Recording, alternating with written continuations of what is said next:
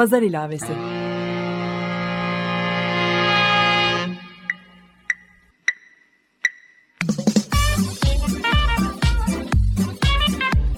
...1936'dan günümüze 80 yıllık bir zaman tüneli. Hazırlayan ve sunan Didem Özbek.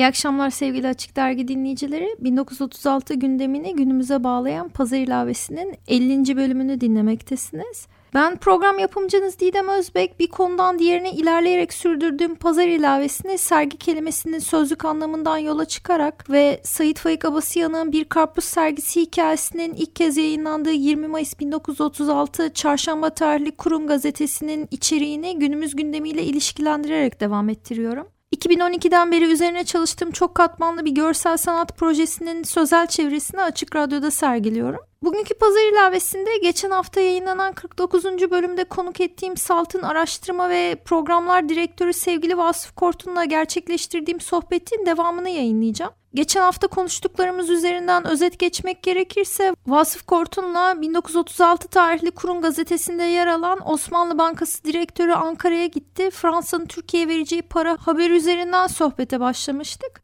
Devamında Osmanlı Bankası'ndan Salt'a böyle köklü bir kurumun nasıl bir evrim geçirdiğini ve sanat pratiğinde başarı, destek, ayrıca kesilen fonlar üzerinden birçok konu hakkında konuşmuştuk.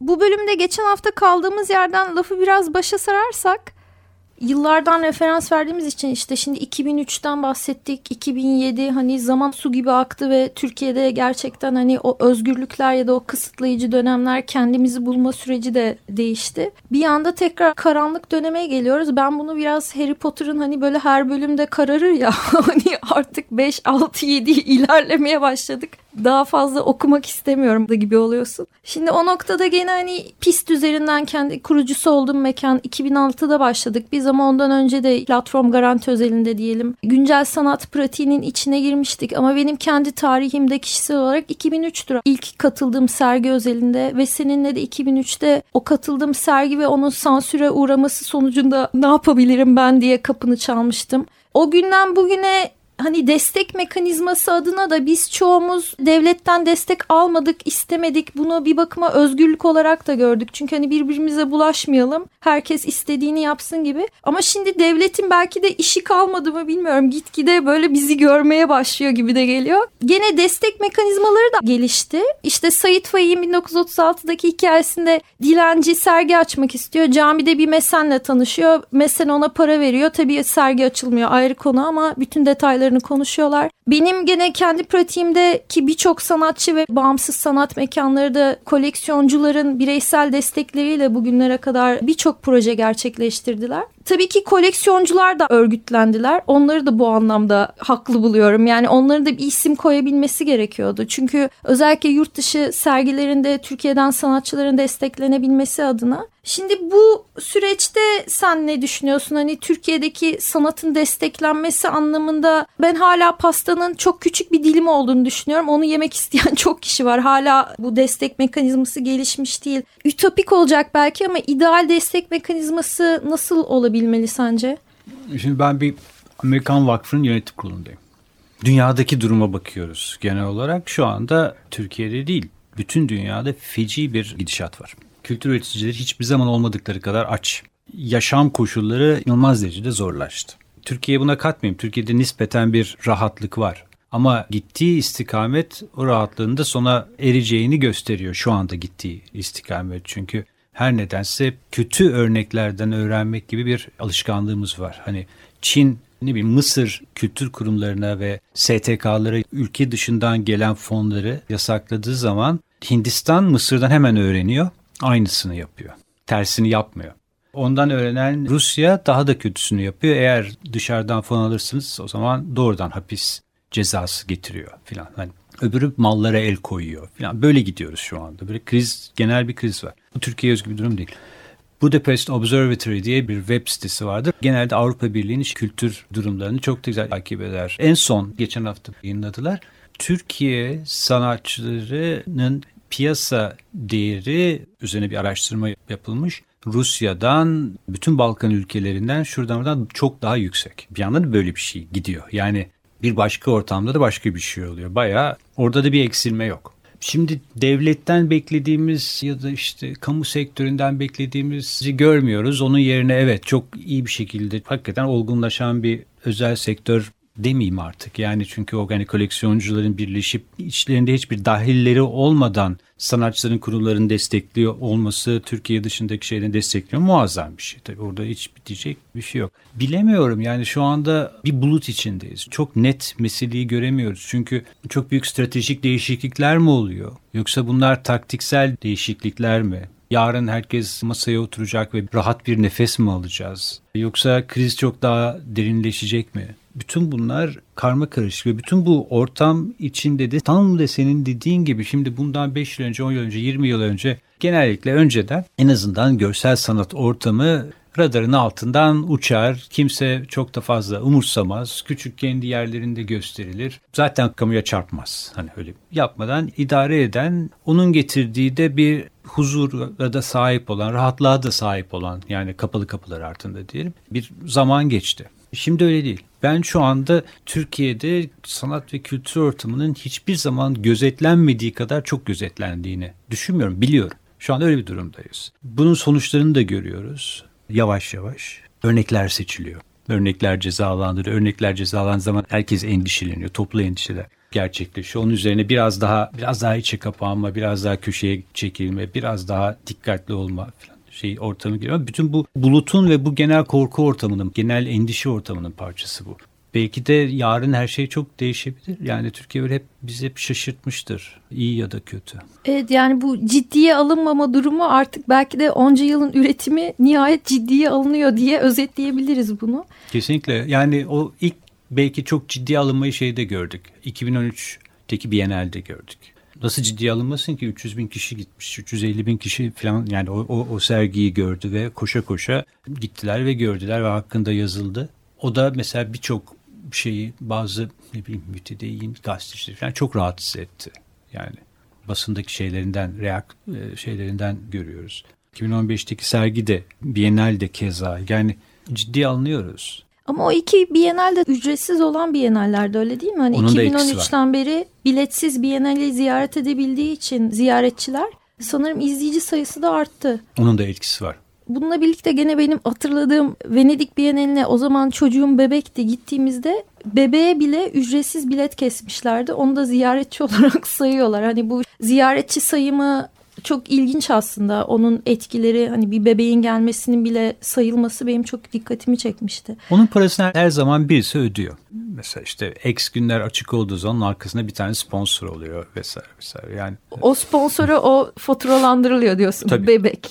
Ama bebek, bebek için de aslında onu görmesi çok önemli bence. O Biennale'de görmesi onun gelecek hayatı içinde hiçbir zaman bence unutulmayan bir yön göstergesi oluyor. Son olarak sana gene Sayit Faik'in bu Bir Karpuz sergisi hikayesinden bir soru sormak istiyorum. Orada çünkü benim takıldığım noktalardan biri de her detayı konuşulmuş. İşte bütçesi de olan bir sergi var ama bir türlü açılmıyor. Sence bir sergi böyle bir koşulda neden açılmaz açılamaz? O sergi mi? Yani genel hani böyle bütçesi var. Hani insan ilişkileri belki açmamaya sebep olur ama ben gene de orada sanatçının da bir sıkıntı yaşadığını düşünüyorum. Bir belki mükemmelliyetçilikle ilgili bir sürekli erteleme. Erteleme. Ya bu erteleme sürecinden bahsetmek istiyorum. Ya o erteleme süreci niye acaba öyle bir süreç var? Yani çünkü tabii ki o zaman başka bir şey var, bugün başka bir şey var. Yani o zaman son iş var, mutlak olan iş var. Bitirilmiş, kapatılmış, sonlandırılmış ve sunulan. Yani artık onu yapanın ona hem izleyici olduğu, hem izleyicileri izlediği, hem de ilk kez gördüğü bir anlamda bir şey. Şimdi bugün dünyasında böyle bir şey yok. Hani zaten olmaması gerekiyor. Belki de hiçbir zaman olmaması gerekiyor. Benim öyle bir endişem yok. Hani yaptık ama yanlış yaptık galiba diyerek o huzur içinde açıyor ya da paylaşıyor olmak lazım. Bu işe yani yaptığına, sürecine, emeğine ciddiyetsizlikten değil. Hani bilmiyorum. Onu denemek de evet. aslında bir sonrakinde belki de daha iyi başarabilmek kafandaki açısından önemli. Onu ortaya evet. koyabilme cesareti. Çünkü büyük ihtimalle kendine güvenmiyorsan ya da işine güvenmiyorsan aslında ertelersin. Daha sonra açayım falan diyebilirsin. E, bilememe durumu bence çok sağlıklı bir durum. Bilememeyi de paylaşamazsan olmaz. Yani paylaşmak gerekiyor. Ve daha iyi bir bilen var çünkü. Hele hele konu izleyiciyse muhakkak birisi senden daha iyi biliyordur ya da daha söyleyecek bir şey vardır. Oradaki o açıklığı bırakmazsan zaten söyleyeceği bir şey de kalmıyor öte tarafın. Doğru. Sevgili Vasıf Kort'un vakit ayırıp pazar ilerisinde konuğum olduğun için ayrıca da bu 20 Mayıs 1936 tarihli Kurum gazetesinin 2012'de tekrar basımı, reprodüksiyonu beraberinde konuşma maratonu ve bir dizi enstalasyonu Salt Galata'da gerçekleştirmeme vesile olduğun için de teşekkür ediyorum sana. Çünkü benim bu dört yıllık sürecimde gerçekten projeme inanman hani belki sen olmazdın başkası ama o başlayabilme süreci de bence bir sanatçının pratiğini sürdürebilmesi için çok önemli diye düşünüyorum. Hele ki benim gibi sergi kelimesinin sözlük anlamına takılıp bugünlere gelmiş bir insan için hani hiç aklımda olmayan bir süreçti. Tekrar teşekkürler. Çok çok sağ ol. Yani önemli olan önce güvenle başlayacağız. Bütün mesela yani bu trust denen İngilizce bir, bir güvenle başlamak gerekiyor. Ondan sonra karar verebiliriz. Hikaye o bence. Hadi, çok sağ ol. Teşekkürler sağ ol.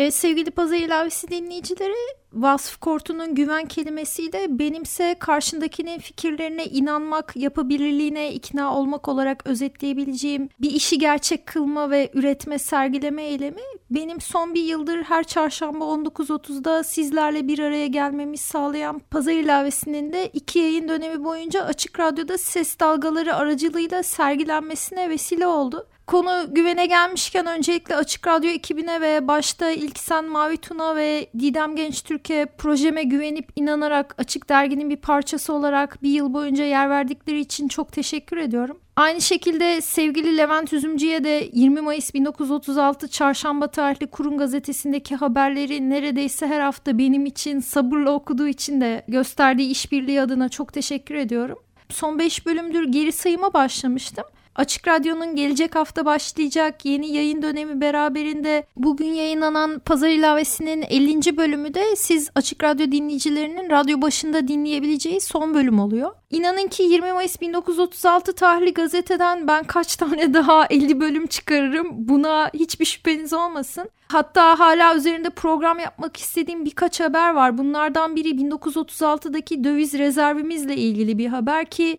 bir yıl boyunca aslında hep ben dövizin biraz yükselmesini beklemiştim bu konuyu ele almak için. Tam bugünlerde yükseliyor. Maalesef daha da yükselecek gibi. Durum çok parlak değil bu konuda. Bu döviz haberinin bulunduğu kurun sayfasında maalesef bol miktarda savaş haberi de var 1936'ya dair. Biliyorsunuz 1936 tam 2. Dünya Savaşı öncesi bu tarz haberler de savaş haberleri de zaten bugün belki de en çok gazetelerde okuduğumuz haberler arasında. Gönül ister ki bu konulara hiç girmeyelim. Tabii benim için üzerine odaklanmak istediğim asıl konu Sait Faik'in bir karpuz sergisi hikayesi üzerinden bir sanatçının kurması zorunlu profesyonel ilişkiler ve bununla birlikte mesela koleksiyoncularla bugüne kadar hiç konuşamadım. Buna vaktim olmadı diyeyim. Birkaç koleksiyoncuyla özellikle bir araya gelip konuşmak ve bunu kayda geçmeyi çok istiyorum. Tabii bir de bir astrologla görüşmeyi çok isterdim. 80 yıl önce yayınlanmış haberlerin bugün hala geçerliliğini sürdürmesi konusunda yıldızlar ne diyecek? 1936 ile 2016 arasında astrolojik benzerlikler nelerdir gibi 2016 bitmeden o konuyu da ele almayı çok istiyorum. Ama Açık Radyo'nun yayın dönemi demin de belirttiğim gibi bu hafta bitiyor ve ben kendi isteğimle yayın saatimi Açık Radyo'da program yapmak isteyen başka gönüllülere devretme kararı aldım. Çünkü zaten bu programı ben bir sene boyunca yayınlamak istemiştim. Ve benim bir senem doldu. Demin de belirttiğim gibi o bir sene dolmasına rağmen ve ben radyo programcılığını çok sevdiğim için İlk başladığım günden bugüne kadar da ben de çok şey öğrendim bu süreçte. Kendimi geliştirmeme de çok faydası olduğunu düşünüyorum. Dolayısıyla pazar ilavesinin radyodan size her çarşamba seslenmesi burada sonlanacak. Ama bununla birlikte 2016 boyunca podcast olarak pazar ilavesine devam etmek istiyorum. Belki her çarşamba olmayacak bu. Ara ara hazırladığım ekstra bölümlerin müjdesini açık dergiden duyurmak ve sizlerle paylaşmak arzusundayım. Ve Her zaman olduğu gibi bu podcastler gene Açık Radyo.com.tr'den dinlenebilecek. İşte o günler geldiğinde özellikle çarşamba günleri eskisi gibi bunun duyurusunun yapılması için sevgili İlksen, Mavi Tuna ve Seçil Türkkan sizlerle radyo başında bu haberi paylaşacaklardır. İşte böyle bir duyuruya denk gelirseniz sakın şaşırmayın. Hani bu pazar ilavesi bitmişti, nereden çıktı falan demenize gerek yok. Bu esnada ben asıl hedefime de odaklanma arzusundayım. Yani sergi kelimesinin sözlük anlamını merak ederek başladım ve Sait Faik'in tüm detayları konuşulsa da bir türlü açılamayan sergisinin gösterdiği yolda 4 yıldır devam ettiğim projemin görsel üretimine ve sergilemesine hız vermek. Son bir yıldır sözel bir sergi gibi ele aldığım bu yoğun araştırma ve paylaşım sürecini de bu sefer bir görsel sergiye dönüştürerek tekrar sergilemek ve sizlerle paylaşmak arzusundayım. İşte bu noktada projemi besleyen 1936 tarihli Kurum gazetesinde yer alan bir ilaç reklamını şimdi araya sokmak istiyorum ve sözü tekrar Levent Üzümcü'ye bırakıyorum. Önce onu dinleyelim sonra tekrar devam edeceğim.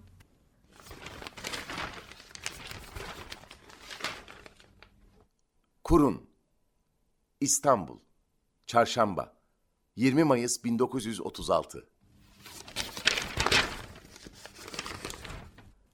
Reklam. Ağrılara karşı en emin çare. 2 ve 20 komprimelik ambalajlarda bulunur. Ambalaj ve komprimelerin üzerinde halisliğin timsali olan markasını arayınız.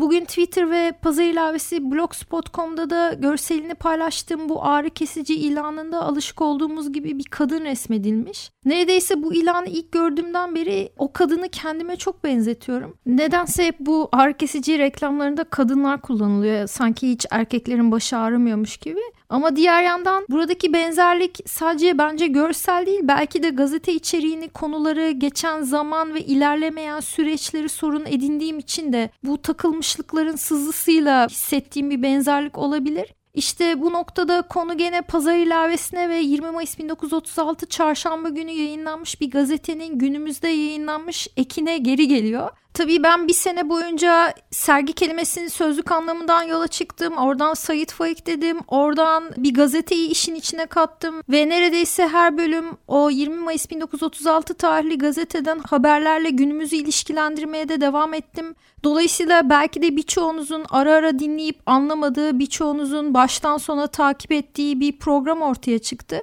Ama dediğim gibi zaman içerisinde bu program da kendi değerini daha çok ortaya koyacak. Beni en heyecanlandıran şeylerden biri de bundan belki de 80 yıl sonra hem 80 yıl önceki gazete hem 80 yıl sonra bugün benim yaptığım bu radyo programı ve 80 yıl sonra benim yaptıklarım üzerinden başka birinin bu konuları ele alması üzerine oluşabilecek açılımlar beni gerçekten heyecanlandırıyor ve neden olmasın diyorum. Ayrıca bugün birçok gazete ve radyo kanalı, televizyon kanalı kapatılırken benim kütüphanede bulduğum bu 1936 tarihli gazete üzerinden konuyu ele alırsak ve onu 76 yıl sonra nasıl tekrar baskısını gerçekleştirdiğimi Günümüzde yayınlanan birçok gazete bugün kapatıldıktan sonra artık kütüphanelerde bile ulaşılamayacak hale gelmiş durumda olabilir. Belki de geçen ay okuduğunuz bir gazete için Atatürk kitaplığına bugün gittiğinizde arşivde o gazetenin adına bile rastlayamayabilirsiniz. Hele ki geçmişin en çok satan gazeteleri üzerinden bunu dikkate alırsak tarih bir anda siliniyor mu ya da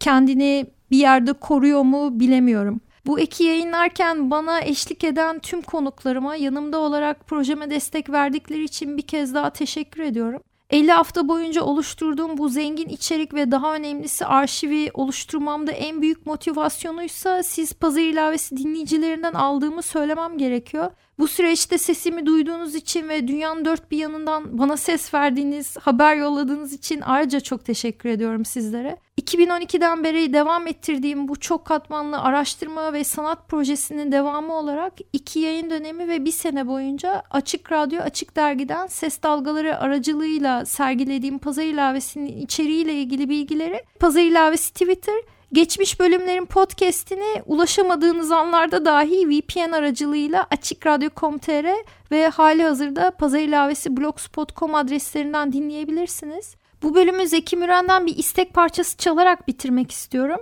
tek günlük bir gazetenin içeriğinden bir yıl boyunca program yapıp dinleyen herkes için söylüyor Zeki Müren. Senede bir gün. Ben Didem Özbek. Ara ara podcast olarak Açık Radyo.com.tr'de devam edecek pazar ilavesinde tekrar görüşmek üzere çalışmaya, üretmeye, sergilemeye, paylaşmaya ve ne olursa olsun pes etmemeye devam diyorum. Ve tabii Açık Radyo'ya da yeni yayın döneminde keyifle dinlenecek güzel programlar. Siz dinleyicilerinin de her zaman ona destek olarak yanında olması dileğiyle.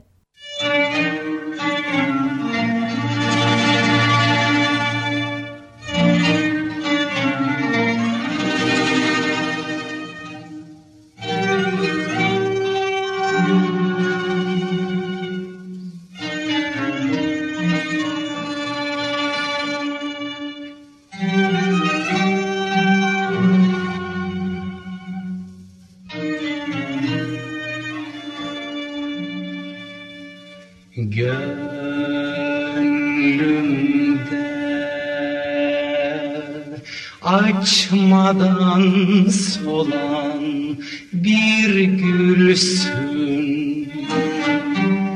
Her zaman gamlıyım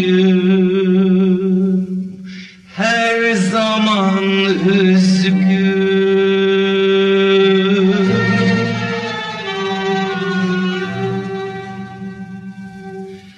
Beklerim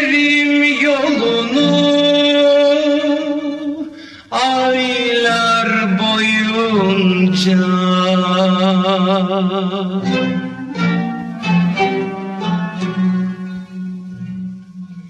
Yeter ki gel bana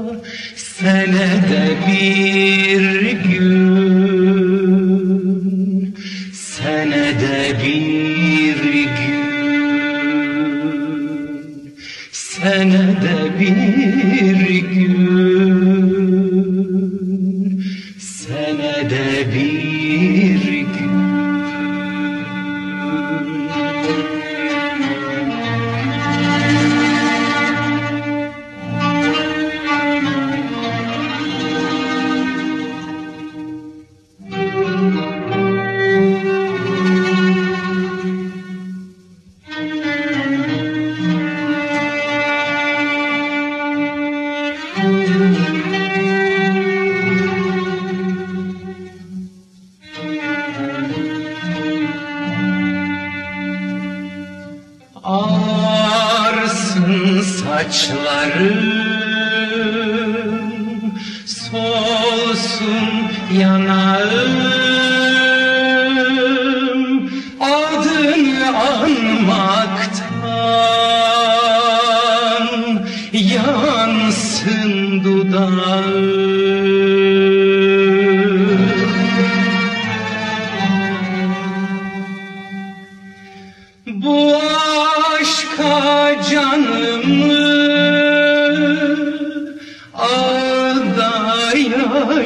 Yeter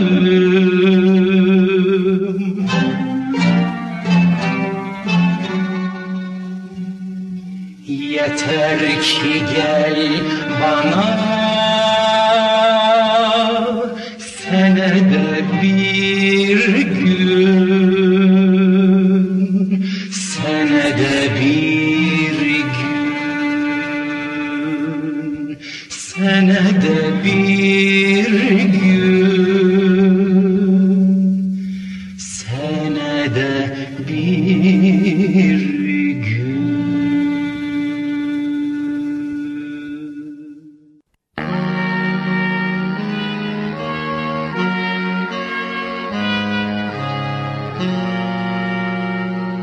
Pazar ilavesi.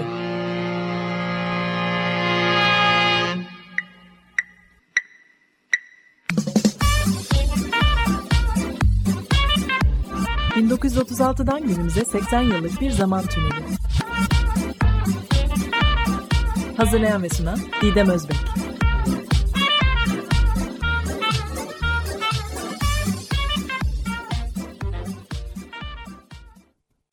Açık Radyo program destekçisi olun. Bir veya daha fazla programa destek olmak için 212 alan koduyla 343 41 41.